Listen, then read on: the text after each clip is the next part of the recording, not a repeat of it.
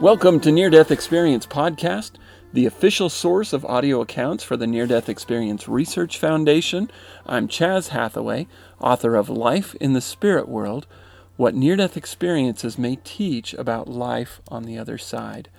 I got a really interesting uh, experience from a listener this week that I'm going to share. It's just a, a short account, but it's, it's very interesting, and, I, and I'd like to share it. The emailer says, Dearest Chaz, I hope this finds you in excellent health. I have a quick story of an episode that happened to my son nearly 38 years ago. In my words, this event started on a late summer evening. My husband and I were going to run to the store for ice cream for a hot evening treat before bed. As we got settled in the car, my sister, who was babysitting my two and four year old sons, came running out of the house in a complete state of panic. Something's wrong with Jake, she screamed. I ran in the house and found him convulsing on the kitchen floor. I grabbed him and ran to the car. We rushed three blocks to the local hospital. The greatest fear I've ever known fell over me. I'm going to lose my son. I remember crying and being so upset. The pediatrician, who had never seen my son before, rode in the ambulance with my son and a nurse from the ER. The experience happened just 10 miles from the Children's Hospital in Columbus, Ohio. I was a wreck, feeling like I would never hold my son alive again. Crying hysterically as we followed the ambulance, I looked up and saw the brightest light I have ever seen coming from the back of the ambulance. None else in the car saw it. In that instance, the greatest feeling of love and knowledge that everything would be okay came over me. Hard to explain, really. I just knew that all would be well. And it was. Still a concerning event, but I had a hundred percent knowledge that he would live. Years later, he came to me and explained that he met Jesus in the ambulance and remembers looking out the back window and seeing the car interior all lit up, even though it was a pitch black night we were traveling through. He asked him, Why is mommy crying? And Jesus told him, Because she thinks you're going to die. My son then said, Well, Am I? Jesus then told him, No, you have a purpose and need to live in your body longer.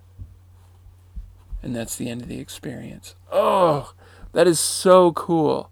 That is so cool. She she does end by saying, "I find it, or I find great joy in listening to your podcast, as this is very real, and there is life beyond death. Of this I am sure." And let me just say, this is a unique experience because I would consider this a shared death experience. And yet, the person dying returned. And not just returned, but returned with a near death experience. This is something I have not heard of before, and yet I'm sure it happens a lot. It's not like it's not like this is strange that this would occur. It's just for me a little bit of a landmark in my research because not only was it a shared death experience, but it was a shared death experience with someone who actually came back. And not just someone that came back, but someone that came back and was later able to say that they had had a near death experience. So cool! So cool. She sees this light in, you know, coming out of the back of the ambulance or from the back of the ambulance, and, you know, brightest light she'd ever seen, and she feels this overwhelming love this feeling that everything is going to be okay. And apparently, in that time that she's having that experience, her son, who again, I think she said was four years old, I believe, if he wasn't the two year old, I think he was the four year old. But uh, she says that he he meets Jesus in that same at that same time. And Jesus is talking with him and letting him know everything's going to be okay. And he's concerned about his mommy who's crying there. And he's like, Why is mommy crying?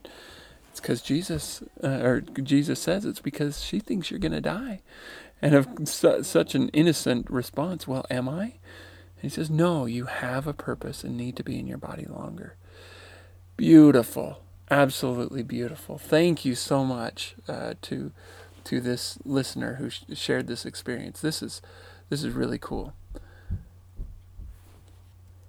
Okay, and since we are only a few minutes in, I'm going to go ahead and share another experience from NDERF.org, the Near Death Experience Research Foundation website. And this is Gia. Gia says, Hi, my name is Gia. In 1981, I was almost 16 years old and home for Christmas. I was visiting a girlfriend at my at her stepmother's trailer home and planned to spend the night. There were four of us girls. My friend Debbie, her stepmother, a nurse, Debbie's stepsister, aged five years old, and myself. We were drinking pop, eating pizza, and watching the Superman movie with Christopher Reeves, where he loses his powers. Superman 2 or 3, and I'm just going to say for the listener's sake, it's uh, Superman 2 that he willingly gives up his uh, powers in order to be able to marry uh, Lois. Anyway, I'd never seen it before, she says. At one point in the movie, Superman is in a restaurant and he turns his back to a man who attacks him from behind. I think the man either punched or kicked him in the back, and he experienced amazing pain and, be- and maybe became paralyzed. I don't recall now, but at any rate, the cruelty of the act, along with the sheer pain he felt, struck me like I'd been hit it was odd because I'd never felt a particular affinity for Superman, and it was just a movie. Why should I over identify with his pain? And yet I did. And so here's what happened when I took on Superman's pain. I looked up and noticed something like a curtain coming down. Slowly and evenly it descended, giving me time to observe its quality and texture. Since I have never seen anything like it in real life, I can only describe it as textured air, translucent, woven air. It lowered like a stage curtain, eventually enveloping us three dimensionally. But I was the only one who noticed. I felt very uncomfortable with the experience and asked where the bathroom was. The mother asked her daughter to show me the way, and I got up to follow her. I felt like pushing her aside as I couldn't get to the bathroom quick enough. I was disoriented and trying not to panic. Once inside the bathroom, I decided to do something normal and hoped the strange feeling and air would go away. I sat on the toilet and looked in the large mirror across from it. The weird stuff wasn't going anywhere. I went through the motions of elimination, hoping the routine act would bring me a state of normalcy, back to a state of normalcy.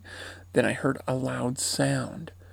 I was sitting next to the toilet on the floor, contemplating the sound, when my friend Debbie knocked on the door. She asked me if I was all right and if I'd fallen off the toilet before beginning to laugh hysterically. I called for her to enter. When she came in, I tried to explain to her as calmly as I could what was happening to me. It was hard to speak, as if the air felt thick, and it took effort to get my mouth to explain it. I must have fallen off when I stood up from the toilet, but I have but I had no recollection of doing so and wasn't sure I believed it. Debbie kept laughing, and so did I, nervously. She thought it was the funniest thing in the world that I should do such a thing. It didn't seem funny to me, though, as though I was possibly going crazy or would die or something, given I wasn't the type to faint or fall off toilets. I tried to get Debbie to take me seriously and gravely explain the air and its dense quality. As I talked, I tried to wash my hands, but it felt very unusual. Our voices were starting to sound muffled. I reached for the toilet, and it seemed like an eternity to reach it and dry my hands. The air was so dense then that I could barely move through it. I turned back to Debbie, said I was scared and didn't know what was happening to me. I wanted to cry. The next thing I knew, I saw myself lean forward onto Debbie's shoulder. What happened? I suddenly felt like the me that was Gia was now someone else watching Gia pass out on Debbie's shoulder. I was concerned for Gia, but I felt fine. I was afraid she'd be embarrassed for losing control over Superman. How would she explain this to herself? Debbie called out to her stepmother that I'd passed out, and the mother and her daughter rushed in. I watched them t- talk about what was happening and what they were going to do with me. I wasn't worried about Gia really, as I felt she was safe with a nurse in the house, but I was very concerned for her pride for some reason. I don't remember if I looked in the mirror at that point, as I was so transfixed upon Gia as separate from myself, and upon their discussion about her. Debbie held Gia's ha- head, and her stepmother held Gia's feet, while the little girl watched them both carry Gia out of the bathroom, down the hall, and around the corner to the living room, where they laid Gia on the couch. I stood at the corner about twenty feet away. I didn't know what to do. I wasn't sure how long Gia would be okay without me. I felt responsible for her. I felt she was vulnerable without me. Still, I didn't see any white light or dead relatives. The thought didn't even occur to me. I just stood there for a while, watching Gia lay there, lie there, as the nurse took her vital signs. They said she was breathing and was okay, but that she'd passed out and weren't sure what to do next. I couldn't stand it anymore. I had to help Gia. I didn't know how, but I decided to try to get over to her and hope that maybe I could pop her into or pop back into her somehow. Since I didn't know how I got out, I didn't have any clue how to get back in. But what I did have to lose, uh, but what did I have to lose in trying? So I drifted or willed myself or whatever myself that away and sat on the couch, which I guessed would be like sitting on yourself. The next thing I knew, though, I was lying down, looking through Gia's eyes again. We were one and us again. I sat her up. I it took some time as we were very lethargic and slow. We sat there a while. The air was still thick and gauzy. Debbie and her stepmother asked me if I was okay, but it took me a while before I could speak. Then the weirdest thing of all happened the veil of air just lifted as it had earlier lowered. Slowly, and like a stage curtain going up to the ceiling, and then it was gone. The air was clear again. Once I could speak, I started to tell my tale, but I would have walked ten miles for a cup of orange juice. I asked for it, and they said they had none, but that they did still have a bag of oranges. I craved them intensely. They peeled and fed me about six to eight oranges until I felt restored. After a while, they drove me home to my mom's house, and I woke her to tell her about what had happened to me. I'm forty now, and relatively sane, and nothing like it has ever happened to me again. Could it be that I just needed some citric acid that that bad? Go figure. And that's the end of Gia's experience. Very interesting. you know, the, I don't know if any of you are Doctor Who fans, but this, when she's suddenly asking for oranges and just, just downing these oranges, it, it reminds me of kind of a Doctor Who kind of a thing to do. Um, when the doctor needs healing, depending on her uh, her incarnation, she would uh, uh need a different kind of food, and uh, anyway, it just made me think of that. But this is an interesting experience, uh, and uh, for the first thing that I noticed, for uh, first off, what I found interesting was this connection to Superman. Now, I've heard of people having uh, um, sympathy pains, if you will, or empathy pains. There are uh, forms of synesthesia where people will actually feel what they see others going through. And perhaps this was a, a temporary bout of that, whatever even that means, I don't know. But I have never heard of one leading to a near death experience.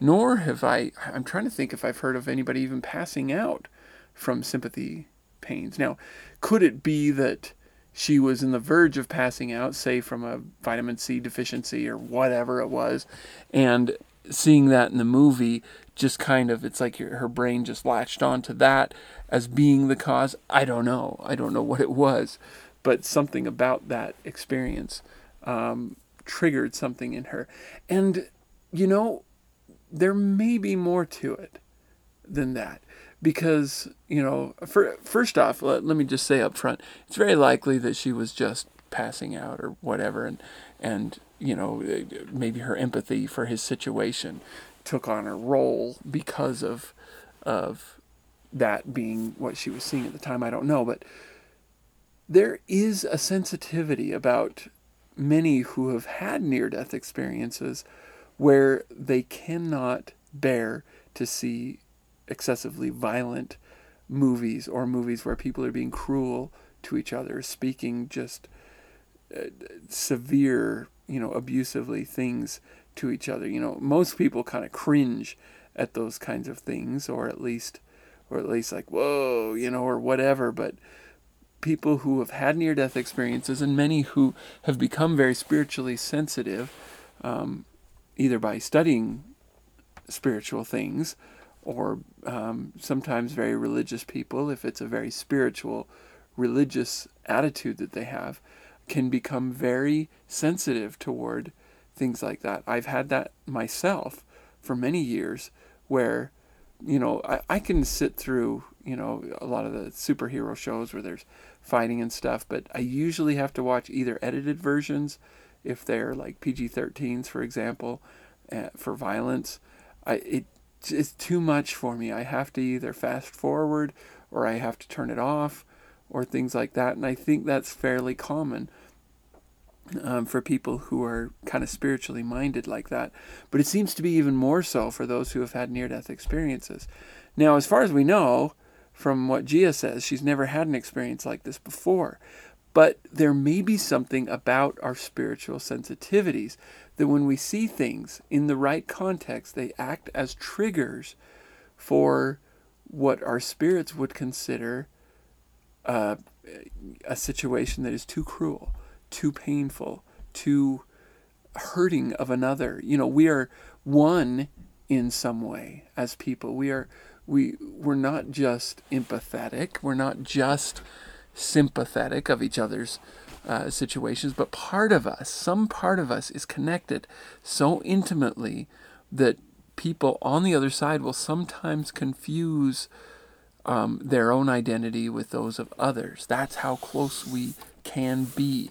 And it's possible that sometimes in seeing severe violence or cruelty or things like that, that, uh, you know, even depicted in a movie, you know, uh, can do something to us, and it and it's like that uh, that connection that we have with other people, even if it's not real, just that you know our brains getting so involved in the story that we it's as if we're there and we're deeply delved into the story and then this happens to them it's almost as if it's happening to us I think there is something to that. Now, if you watch movie after movie, watch movies every day, violence, whatever, you just dull that away.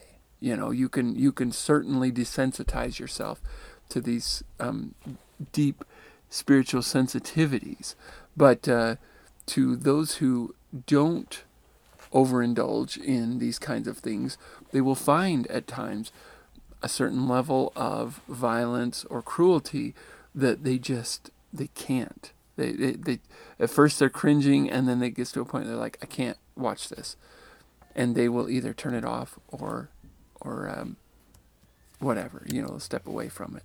But very interesting, and I think it's it's something to consider um, as we, you know, notice these things. We research this stuff because, you know, let's face it, we are more connected than we may think and that may be a little bit of of the research to back that up. Um, and then this curtain thing. I this is not the first time that I've heard of a curtain of sorts um, coming over uh, the person. Now, in terms of this textured air, the translucent woven air, as she puts it. I'm not clear on if it's as if the air is coming down in a curtain and then the curtain is kind of engulfing her, or if this curtain is coming down and with it the air is thickening in some way. I'm not entirely clear on that, but this thickening of the air or the uh, the air becoming um, thick enough that uh, she feels like it's hard to push through the air is interesting. I've not heard about that. That sounds physical and sounds neurological, perhaps, but the but the curtain sounds near-death experience-ish. Okay, that sounds like something. It could be one of the metaphorical actualities that uh, that we talk about. I think I'll use that term again if I can remember it. Uh, metaphorical actuality, uh, something that is there as a metaphor, but it actually is physically there.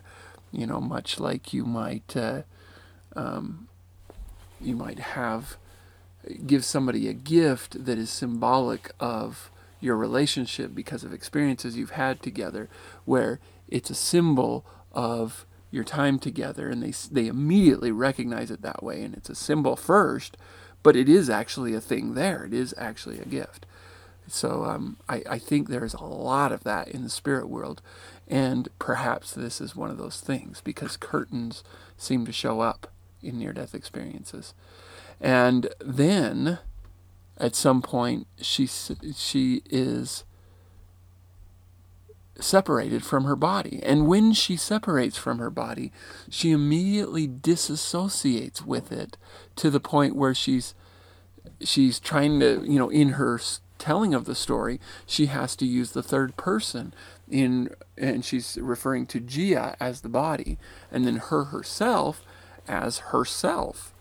And she talks about it as if it's a relationship that they've had all this time and Gia needs help. She can see that you know, at first she's thinking G is in good hands because she's with a nurse, and uh, but but I'm fine is kind of her attitude. She's not too afraid for Gia, except she's she's afraid that Gia is going to be embarrassed for losing control over her body because of a silly scene from Superman. I mean, she's she's gonna be embarrassed about that, and she's a little concerned that Debbie, her body, is going to be um, going to be embarrassed about that. That's her concern for Gia. Interesting. And then when she realizes Jenny, uh, that, sorry, not Jenny, but Gia is going to have a problem if she doesn't help her. She says, I, I couldn't stand anymore. I had to help Gia. And yet she didn't know how. She's like, how can I uh, get back in her? I, I don't know how to get back in. And so what she does is go to sit on her, with her, I don't know, on her lap or, or whatever. And she probably instinctively knew that she'd be able to pass through her. And so she passed into her. And the moment she does, she's suddenly realizing she's looking out of Gia's eyes again. And then, interesting thing, she starts using the pronoun we. We were one and us again. I sat her up. It took some time as if we were very lethargic and slow. We sat there a while. And then it's not until then the next paragraph when she says, Once I could speak, I started to tell my tale. And suddenly she's fully her again, body and all. But how interesting that she's seeing this body, who she calls Gia, as being a separate individual, so to speak. You know, there are many experiences that we have heard about where the body is somehow separate from the from the spirit, or the body is separate from the spirit, um, such as the body is maybe in a coma, or the body is screaming during this accident or something, while the spirit is watching from above. Very interesting, very very interesting, and I would be fascinated to find out more about that kind of thing. Um, it's it's um, I mean very fringe stuff as far as you know what we can um, say confidently about what's going on on the other side, but uh, it's it's reflected in this experience of of Gia uh, and her, you know, spirit separating and feeling like a separate individual from her body, and yet considering her body as if a friend that she needs to join with. And then for a time, it's as if they're a joint individual of two people together in one, so to speak. That's so interesting. And it makes sense. I mean, I mean, as spirits, we are ourselves. That's who we are. If you were to die this moment, it would be your spirit that you would continue to think and feel from. Um, but your body would separate. And, uh, and that sense of togetherness with a body is just that's just very interesting. Anyway, so if you would like to contribute to the podcast, you can do so by either purchasing the book Life in the Spirit World, which is you will find a copy of it at the bookstore on our website near death experience and you can either get uh, it's it's available in softbound, it's available in ebook, it's available in Kindle book, you know, and and purchasing that book supports the podcast because it shows interest in this and it's the kind of thing that if the book is selling, then I know that you know the podcast is supporting the book and therefore we keep the podcast going to support the book the book keeps going to support me and my family so i can keep doing this. It's it's uh, an ecosystem, if you will. Another way you can support the podcast, which will also provide you with an additional episode of the podcast every week, is by going to patreon.com slash ndecast and becoming an ongoing monthly contributor. That's um, new episode each week. Started last week, and there will be a new one this week, and it will continue to do so so long as we are continuing to get at least $50 a month in contributor uh, money, and that is coming in. And thank you, thank you, thank you so much to all of you who are contributing. You can also contact the podcast or share a comment or ask a question or even share your own experience, um, as our commenter did today, for which we are very grateful, by emailing near death experience podcast at gmail.com or by calling 970-NDE-CAST. And once again, thank you, all of you, so much again for listening.